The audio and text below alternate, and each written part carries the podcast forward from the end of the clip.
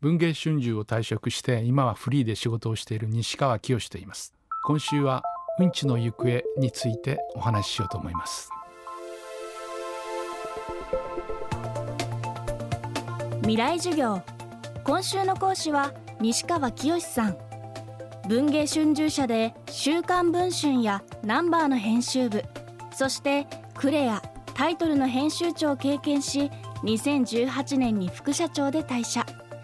現在はフリーで活動しています。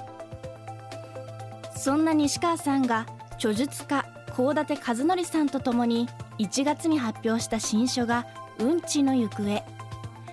多くの方がタブーとして鼻をつまみ蓋をするうんちという存在に注目しうんちからにじみ出る疑問を徹底的に取材。トイレのその先で起きていることそこに関わる人々について詳しく語っています。そして西川さんはこの取材でうんちをめぐるさまざまな事実を知る中人間の生活に欠かすことのできないある存在に考えが至ったと話します。未来授業4時間目。テーマはうんちと人間と水。今回の取材を通じて初めて知ったことなんですけど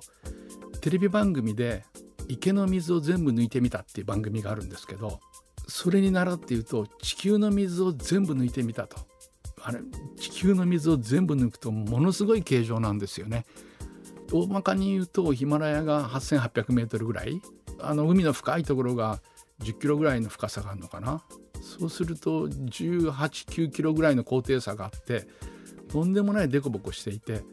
でほとんどが海水で97.5%は海の水。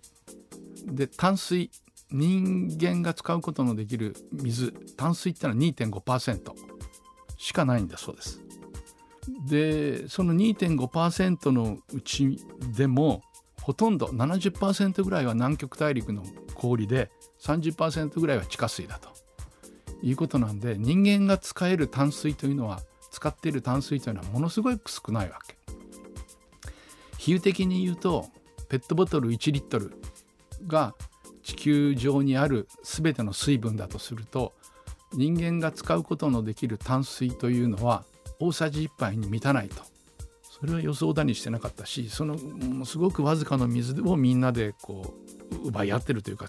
共有して使い合ってるわけなんだけれど日本にいると三子水明で山は緑だし水は清くていっぱい流れてますんで水がそんなに貴重なものだとは思わないんだけれどアジアとかアフリカとか中南米に行くと水がものすごく貴重なもんなんですよ。こうした水が大変貴重なものとなっている地域では衛生的なトイレを使うことができないという深刻な問題を抱えています西川さんはこの問題について著書「うんちの行方」の中でこんなエピソードを紹介しています。ネットフリックスで「天才の頭の中」という番組があってビル・ゲイツを追っかけたドキュメンタリーなんですけれどビル・ゲイツというのはものすごい勉強勉強家っていうか読書家ですね。休みになるとトートバッグに持てないぐらいの本を詰めて別荘に行って本を読んで読んで読みまくるわけなんですよ。そこで彼は膨大な読書の中で自宅にトイレのない人は地球上に40億人いると。で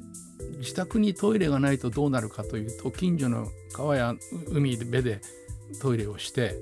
そういうところは水道も完備していないので排泄物とそれから飲み水とがごっちゃになってるので、えー、すぐに下痢を起こすとアフリカアジア中南米で下痢で死ぬ人が年間に300万人いるっていうんですよ。300万人ってどのぐらいかっていうと500人を満載したジェット機が2時間に1回墜落してるとそれが毎日毎日2時間おきにジェット機が墜落してるって考えると何とかしなきゃいけないって思うようになるじゃないですか。300万人が下痢で死ぬっていうことはまあそういうことなんだけれどビル・ゲイツが言うのは死尿うんちをですねそのまま飲み水にできるような機械を作れないのか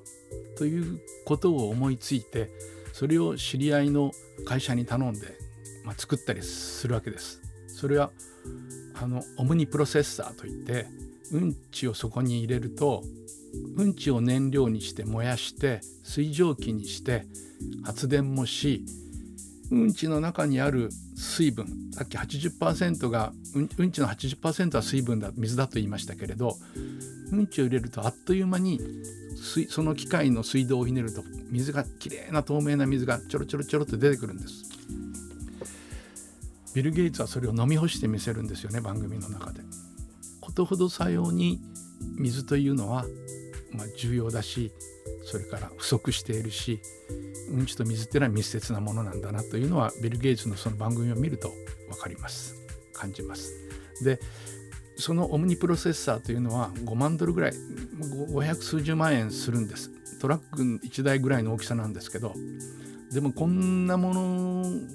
値段でこの大きさだったらその貧しい国々でルフしないと。採用できないともっとコンパクトに安くしなきゃいけないっていうので